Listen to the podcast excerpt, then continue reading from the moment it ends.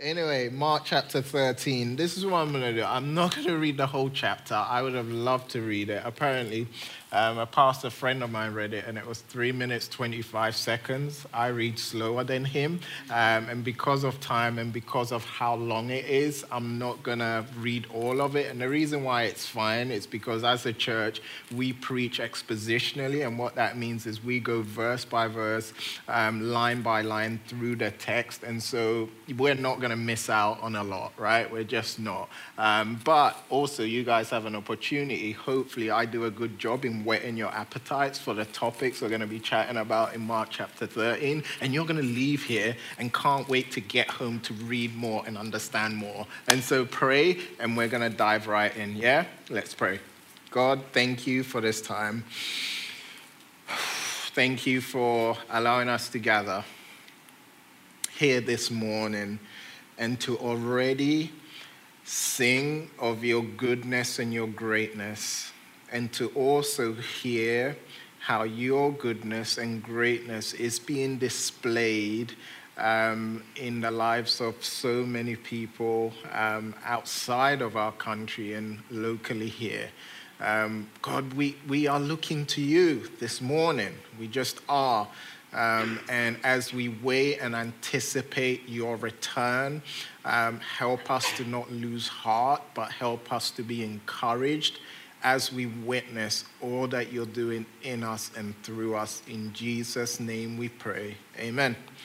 Amen. So, um, if you've been with us, we've been looking at the life of Jesus from the um, Gospel of Mark, and um, in the past few weeks, um, we have been looking at Jesus' time in the Temple of Jerusalem. And so, you guys are aware of this, but he is currently in the temple. He's been in the temple, and it's the Passover festival. Passover festival is this yearly annual festival where lots of Jews come to Jerusalem, specifically to the temple, and thousands of people gathering. So Jesus has made his way there, and we know what's going to be happening. This is his final days, is his final week, and later on, he's going to um, suffer and die and rise again. So, after a few days in the temple, and what he's been doing in the temple, we've been aware of it. He's been rebuking the religious leaders um, for their hypocrisy and hard heartedness. Um, Jesus' time within the four walls of the temple has now come to an end. What is going to happen is he's going to leave the temple and he's not going to return again because the cross awaited him. Okay? And so, as Jesus and his disciples made their way out of the temple, they couldn't help but notice the majestic beauty of the temple. They couldn't help but notice it. Um, the Jerusalem temple was one of the great wonders of the ancient world. Um, the Jewish historian Josephus helps us understand the magnificence of the temple when he writes that the temple was covered on the outside with gold plates that were so brilliant that when the sun shone, it was blinding, right? When I read this, I think of the Trump Tower in Las Vegas kind of gold, right? Something like that. Am I right? I, he's your president. um, gold plates shining, blinding. Josephus goes on to say that where there wasn't gold, um, there were blocks of marble of such a pure white that from a distance strangers thought there was snow on the temple. And so this, this Jerusalem temple, it was just one of the great wonders of the world at the time. And so um, it was a breathtaking building um, and it was majestic and it was huge and it was just glamorous in so many ways. And look at verse 1 with me. It says, and as he, that is Jesus, came out of the temple, one of his disciples said to him, Look, teacher, what wonderful stones and what wonderful buildings. Okay, and so his disciples are like admiring this incredible um, ancient structure. Jesus' response is interesting, it's unexpected. While they only had great things to say about the temple, Jesus kind of kills their vibe, vibe, right? And begins to talk negative about the temple. Look at verse 2. It says, And Jesus said to them, Do you see these great buildings? There will not be left here one stone upon another that will not be thrown down. In other words, they're all like, This temple is awesome, it's beautiful, it's amazing. Jesus is like, It's all gonna get destroyed and it's all gonna get demolished. Wow. After Jesus and his disciples walked out of the temple, they traveled east and hiked up the great Mount Olives, okay? From the mountain, they got a picturesque um, and commanding view of the temple complex. But some of his disciples really couldn't enjoy the view. And the reason was they were still disturbed by what Jesus said earlier about this whole destruction of the temple. And so some of his disciples approached him and said to him, Look at verse 4. Hey, Jesus, tell us when will these things be? And what will be the sign when all these things are about to be accomplished? And so Jesus has just told them this incredible temple is going to get demolished, all right? And so they're like, Jesus, when is this going to happen? We know you are an incredible man. Most of what you say actually happens. And so tell us, give us an idea of when this demolition of the temple is going to happen. And so this was the question that led to what is famously known as, the, as Jesus' Olivet Discourse. In this speech, Jesus will give his disciples and us a glimpse into the future. In it, he's going to reveal things about the future that are near that will happen, right, in the time of the disciples. And he is going to also reveal things that are far, okay? Things that will happen immediately and events that will take place far into the future. And the first thing Jesus wants to talk about is the appearance of false messiahs. Okay, look at verse 5. And Jesus began to say to them, See that no one leads you astray. Okay? In other words, he's saying, Watch out that no one deceives you. Look at verse 6. It says, He goes on to say, Many will come in my name, saying, I am he, and they will lead many astray. Later in this same discourse, he brings up the topic of false messiah, messiahs. Again, um, look down at verses 21 um, and 22. It says, Jesus says more about these false messiahs. And, and then, if anyone says to you, Look, here is the Christ, or look, um, there he is, do not believe it. For false Christs and false prophets will arise and perform signs and wonders to lead astray, if possible, the elect. And he goes on to say, But be on guard, I have told you all things beforehand. And so, this is what Jesus is talking about. He's saying there's going to be false messiahs. There's going to be people that are going to come along that are going to pretend to be messiahs, and they're going to lead many astray. And this actually happened. And it's happening now. In the first century, there was a number of people, a number of figures who rose up and said, I am the Messiah. And guess what? They gathered a huge following because people got deceived and thought they were actually who they were saying they were. Okay?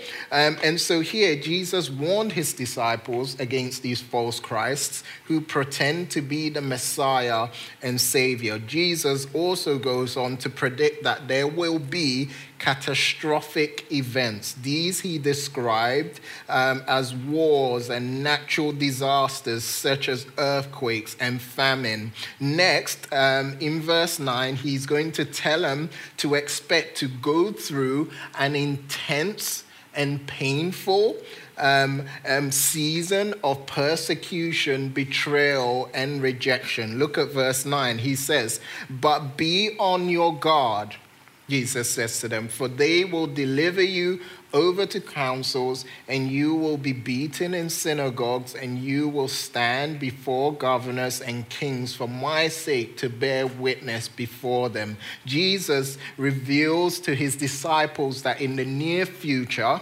in the near future, not long after his resurrection and his ascension, his followers will be captured, punished, and imprisoned because of their association with him. They will also stand before government officials who will interrogate them. And even though these were to be very difficult and challenging um, times for Jesus' followers, what he does next, it's awesome. He includes a word of comfort. In verse 11, he assures them not to be fearful or anxious when they're being interrogated, but to anticipate the help of the Holy Spirit who will empower them to respond wisely. Let's look at verse 11. It's so comforting, it's so awesome. Look at it. It says, When they bring you to trial, and deliver you over. Do not be anxious beforehand what you are to say, but say whatever is given you in that hour, for it is not you who speak, but the Holy Spirit. Christians will not only be persecuted by government officials, but man, their persecution is going to be more painful. Look at verse 12. It says, And brother will deliver brother over to death, and the father his child, and children will rise against parents and have them put to death. What's happening here is that Christians are not only going to receive, be on the receiving end of hostility hostility from governments and people on the outside or strangers, they're going to be persecuted by family members. By family members. And look, we live in America, okay? We live in San Diego, and we have not yet to actually experience persecution as in raw, dying because of your commitment to Christ. None of us here have managed to experience. It. But what we do know, right, is that since Jesus spoke these words, um, more than 43 million Christians have been killed for their faith. We hear it all the time. Some of you guys um, um, have read online or you're signed up to a website that gives you updates on the persecuted church our brothers and sisters who are right now, well, I mean, right now, look at us. We are meeting in a public space, right? Right here, right now, right? We have our Bibles open. We're singing songs to, we're singing songs to Jesus, and all of these are fine. But man, like, we are so privileged and so blessed to be able to worship and gather in public. But you guys are aware of this. We have so many brothers and sisters in parts of the world, and some of you guys have been there, that are actually being persecuted because of their association with Jesus. Many believers who came from strict Muslim families have been rejected by their families and killed for choosing Jesus, okay? If you, right, um, came from a Hindu family in India, you could be rejected and martyred for choosing Jesus. In China, all right, in China, Christians are only allowed to practice their faith in the state sponsored church. If they refuse to do so, they'll be persecuted. It's estimated that since November 2000, okay, 1,500 churches have been destroyed or shut down in China. This past summer, we sent out the Jacks to Indonesia, and you guys got the opportunity to hear an update from them, okay? And, and we're happy to, and we're just excited to do that. So, but when they were going to Indonesia, we were, and they were aware of the fact that Indonesia is a predominantly Muslim country, okay? And many Christians there are challenged to convert to Islam or die, and many churches have been bombed right, during their worship gathering. And so, what Jesus said thousands of years ago, right, to his original disciples on the Mount of Olives is, right, being fulfilled. The followers of Jesus have and will continue to experience the most painful kinds of persecution, rejection, and betrayal as they seek to stand strong for Jesus Christ. That's the reality of what we're living in. And from what I've heard, persecution is on, his, on its way um, to, to, to America um, where I, you know, I don't know how many years that we're, we're off of all of this, but I'm sure it's going to get to a time when we as believers are not going to be able to gather and freely worship as we are. Things are going to, things have been changing on government levels, and things are going to continue to change that will impact um, our freedom in worship. Jesus is not done yet. How are you guys doing? Yeah? This is good stuff, isn't it? It's good stuff. It's making you think, okay? Um, Jesus is not done yet. He has more to say about the future. Look at verse 14. It says, But when you see the abomination of desolation standing where he ought not to be, let the reader understand. Stop there, okay? This is this mysterious um, abomination that causes desolation. And this has been the subject of endless debates amongst Christians. And so, who's heard of that term? Right? Who's heard of that term? Abomination of desolation. Okay? Some of you have, some of you haven't. If you haven't, welcome to church. You're going to get an understanding of what that is, and maybe you can go and impress some friends with it. Okay, the expression comes from the book of Daniel, where it describes how the temple will be violated, God's house. The Hebrew word, now listen carefully, translated abomination, appears 29 times in the Old Testament. It refers to anything that is detestable, foul, immoral, blasphemous, and abhorrent to God. It was often used for idolatry and pagan worship practices. And so the term abomination has the idea of this filthy, disgusting, blasphemous idol. Also, the word desolation means the complete and devastating judgment of God. And so the abomination of desolation means this filthy, disgusting idol that brings about the complete and devastating judgment of God. And although there are many opinions as to exactly when it happened or what this abomination of desolation actually is, most Bible scholars agree that it describes some sort of gross and detestable and blasphemous blasphemous act of sacrilege committed against the Lord. And so, listen to this. Some believe the prophecy, this actual um, abomination that caused desolation, was fulfilled in the second century BC by a king named Antiochus. Okay? I hope I pronounced that right.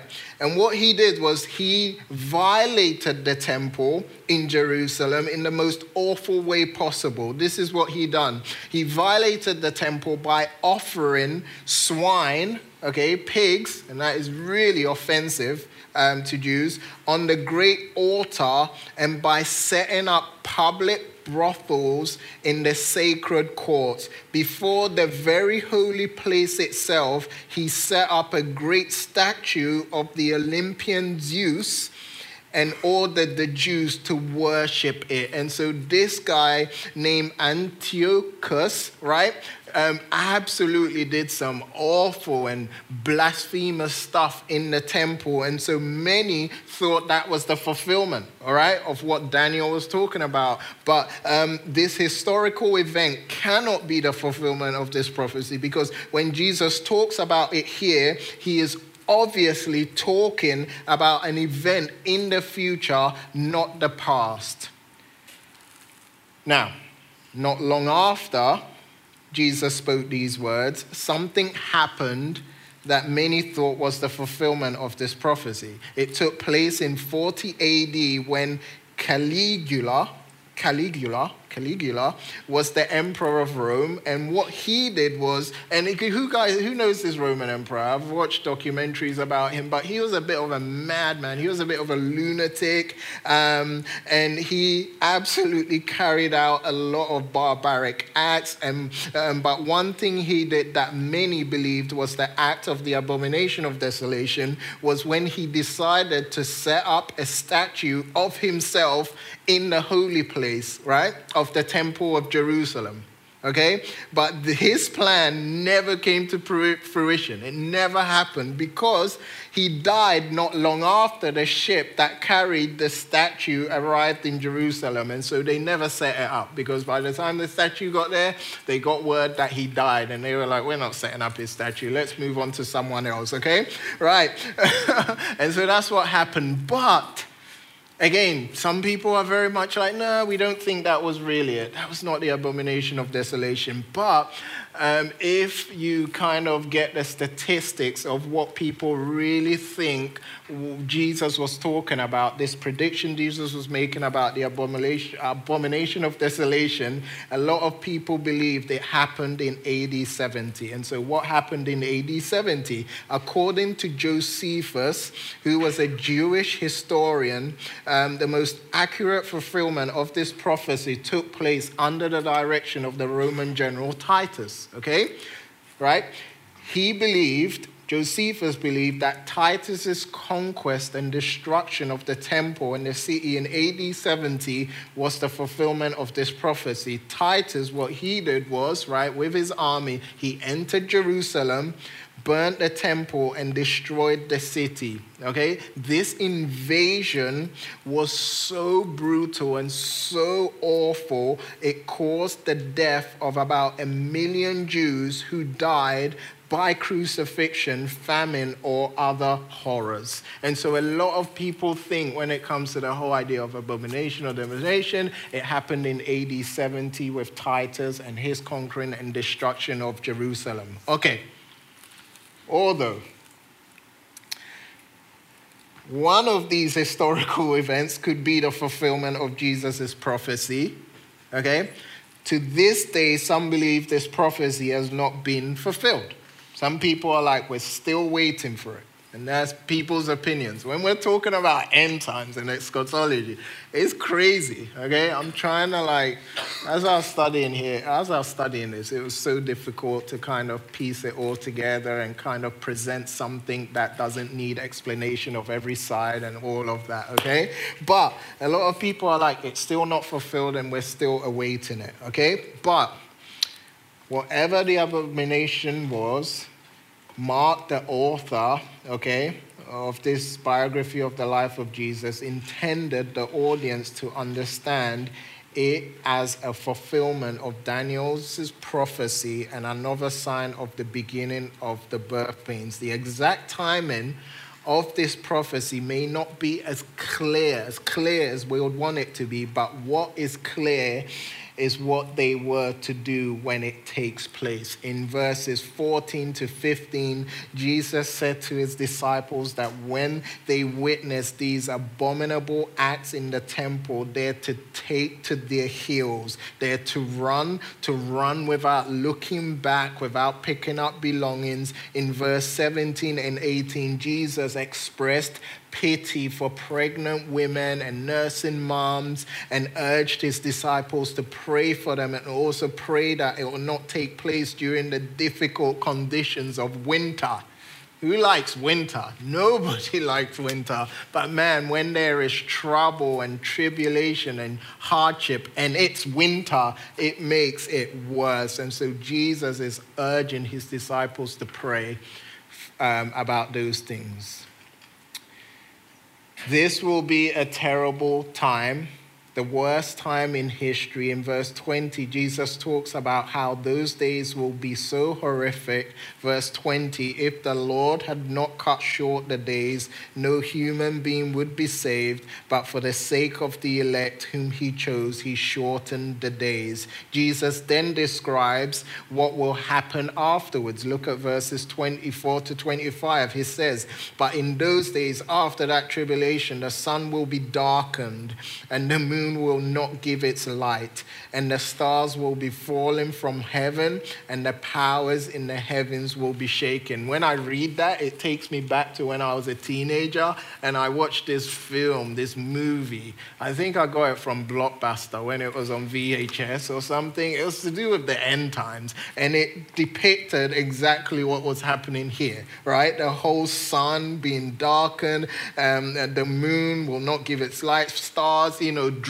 and I'm sitting there as a young guy it was probably dark, late at night. You do watch films like that late. You end up watching films like that late at night, and you shouldn't, okay? It's like when you're watching a movie and you've got this character and they're curious and they're going somewhere they shouldn't be going. In the same way, I shouldn't be watching this movie late at night, but I did, and I'm sitting there and I'm thinking to myself, this is nuts, and stars are dropping, and it's a cheesy. Now I think it's cheesy, but then I was like, oh my gosh, this is crazy.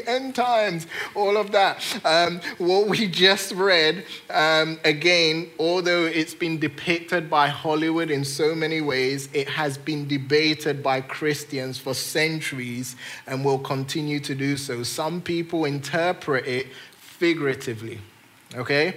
While others view it literally. Some believe that it's referring to the end of human history, others say that it's talking about the destruction of Jerusalem in AD 70. And so, this whole idea of the moon being darkened, the sun and stars dropping, some people think, oh, it's a figurative term for something else. Some people are like, it's definitely going to happen, okay? We may not live long to experience it, but it's going to happen. And so, they are some of the opinions on that. But however you interpret this, one thing is certain.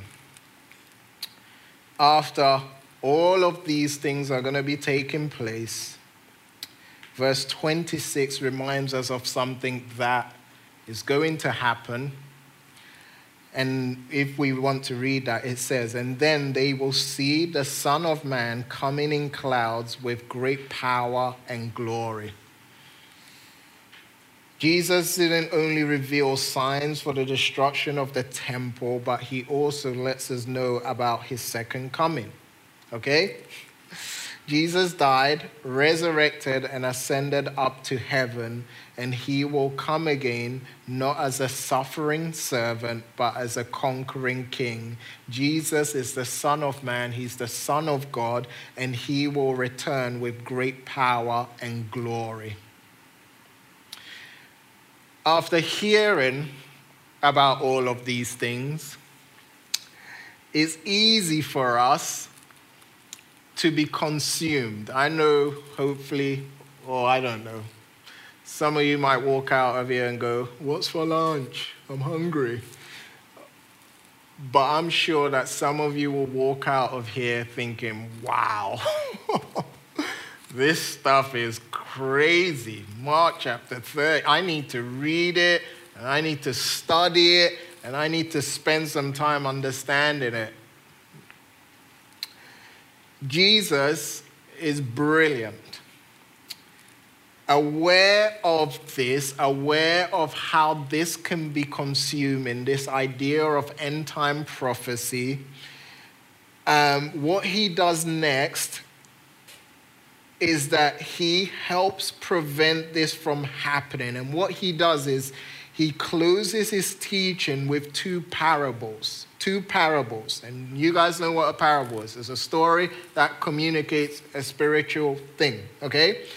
And these parables are found in verses 28 through to 37. The first parable, um, which is about newly sprouted leaves on a fig tree being a sign for summer, is all about the signs that point to the nearness of his second coming. The second parable which is about servants remaining faithful to their responsibilities even when their master is out of town, is all about not knowing the time of his return. Again, verses 32 and 37, what he does here is that he, he exhorts us all to be on guard and to keep awake.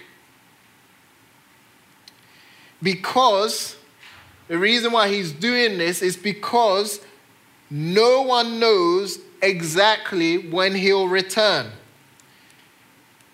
And that the only person that knows when Jesus is actually going to return and bring an end to history as we know it is God the Father.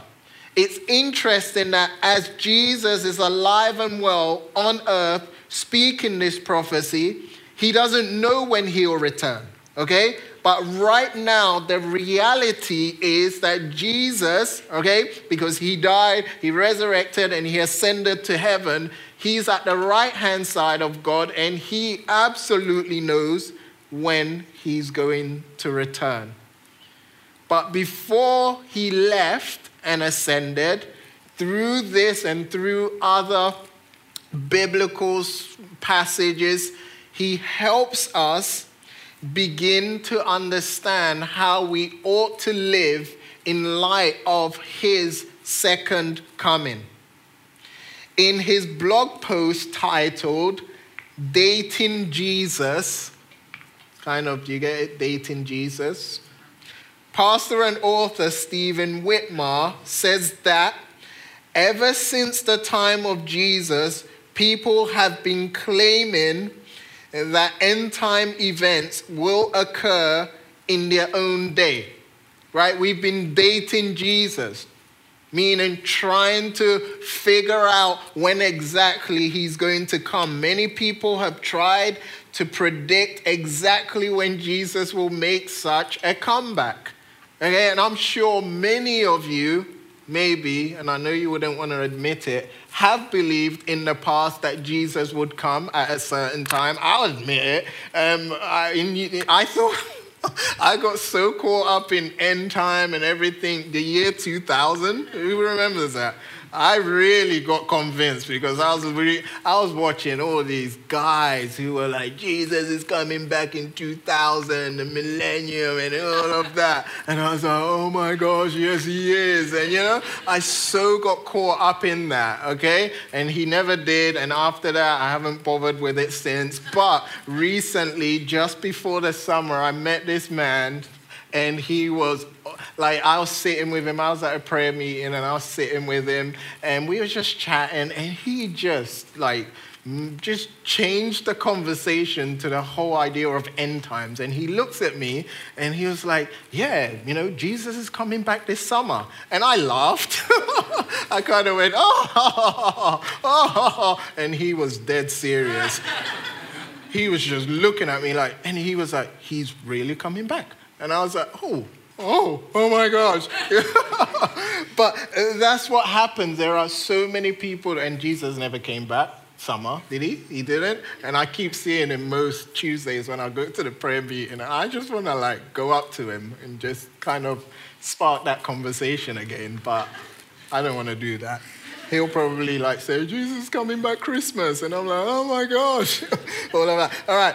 Um, like this man, many people throughout history have been convinced of Jesus' his return. Um, and the, the thing is, like, Jesus was so clear in saying that no one knows the day or the hour, but only his Father in heaven. And the more we're consumed with this all, the more we're distracted from what he's actually called us to. And what Jesus has called us to is to be faithful is to really be faithful. That is what he's called us to.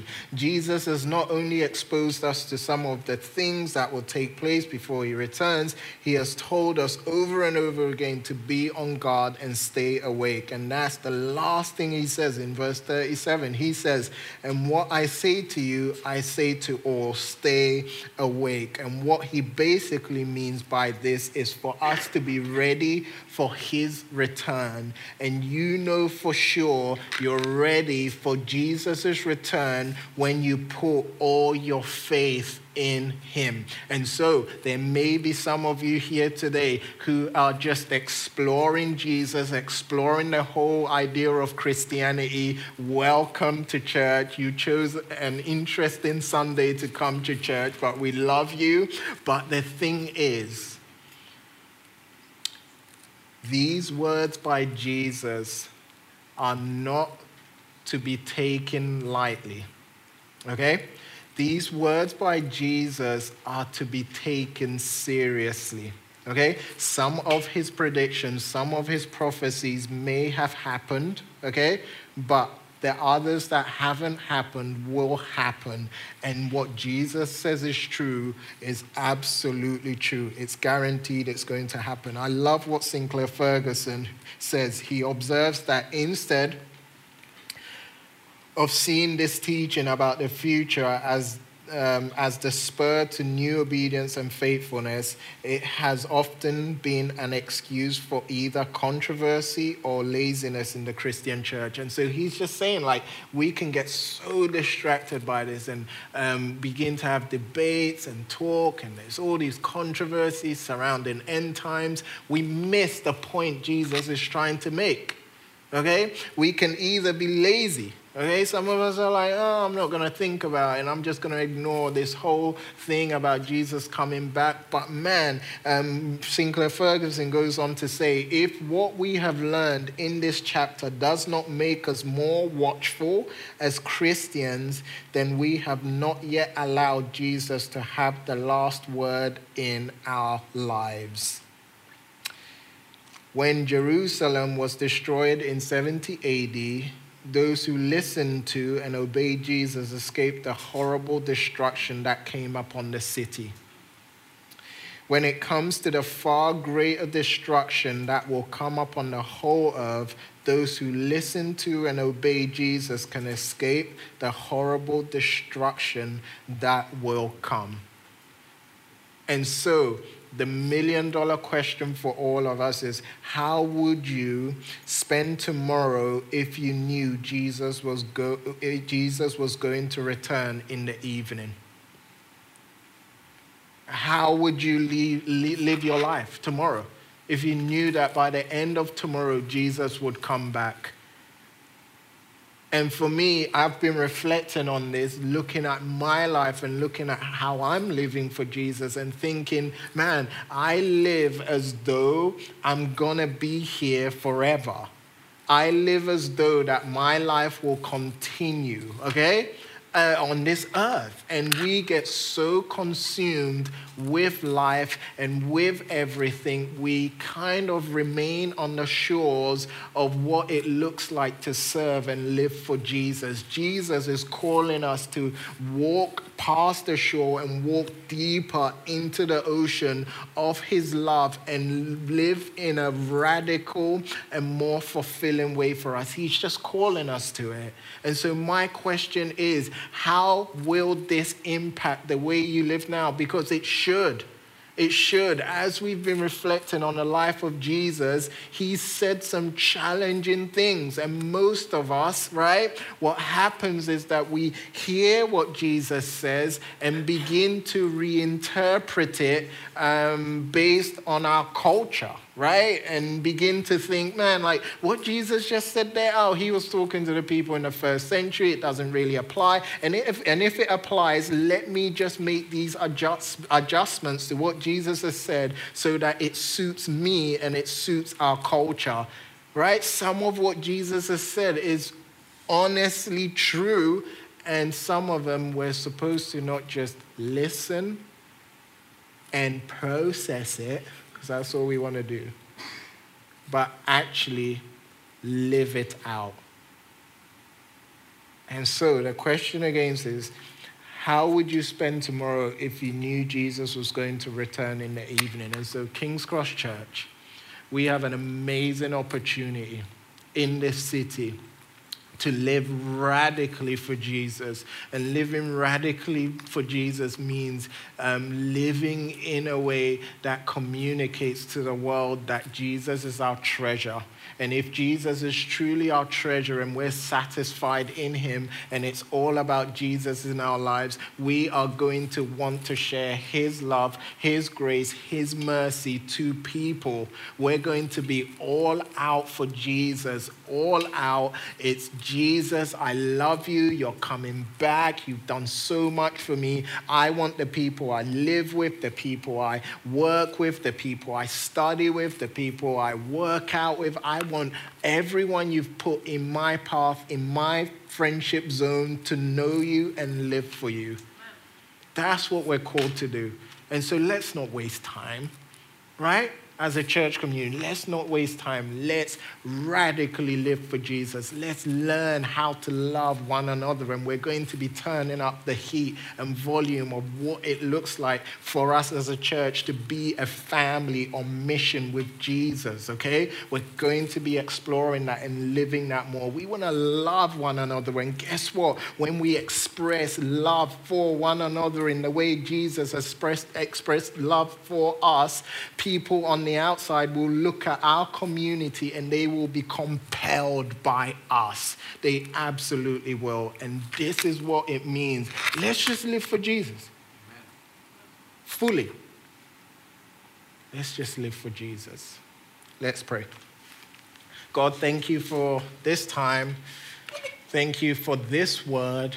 Thank you for your spirit that is speaking to all of us. God, I pray that you remove, um, you purify everything I've said in the lives of people. If I've said anything that was not from you or that may have been confusing to the hearts and minds of people, God, may you clarify in the lives of people. May you do that, Lord. I love you and we love you and we want to seek you with all of our heart, with all of our mind, with all of our soul. Help us to not waste our lives. Help us to be radically generous with our time, with our talent, with everything you've given us so that you may be glorified in the lives of many people so that when you return, you will not only gather us, but you will gather so many other people into your kingdom where we will worship you as King of kings and Lord of lords. In your name we pray. Amen. Amen. All right. Every Sunday, what we do is we gather and we remember Christ. We remember Jesus Christ. Today and once a month, we remember Christ in a unique way. We celebrate his life we proclaim his death, we rejoice in his resurrection through communion. Today, we look deep within ourselves. What, what we need to do is examine our attitudes and intentions. And as we do, what will happen is that our we will realize this that our attitudes and our intentions are flawed and so, as we celebrate Jesus' life and proclaim his death and rejoice in his resurrection, this is what we're reminded of. We are reminded that as we commune with Christ in community, as we eat this bread, okay, um, the body of Christ broken for us, and we drink of this cup, the blood of Jesus poured out for our forgiveness, we are reminded that our sins are forgiven and we have been made alive together with Christ. And so, as a church, we are going to celebrate communion. And how we're going to do that is that in a moment, I am going to invite you to the table. And over there, there are two bowls. We have um, some. Um, some biscuits or chips, whatever they are, and then we have a bowl of grape juice, okay? And what you're going to do is in your own time, you are going to make your way over there. You're going to grab a piece of bread and you're going to dip it in the juice. And then what I want you to do is come back to your seat and reflect on all that Jesus has done for you. What you will do is reflect on your intentions and reflect on your heart, and you will realize how much of a sinner you are. But as that happens, I want you to turn your gaze out of yourself to Jesus Christ and be reminded of what he's done for you through his life, death, and resurrection. And then you partake in communion to celebrate all that he's done for you. Okay? And so, whenever you guys are ready, communion is available for you.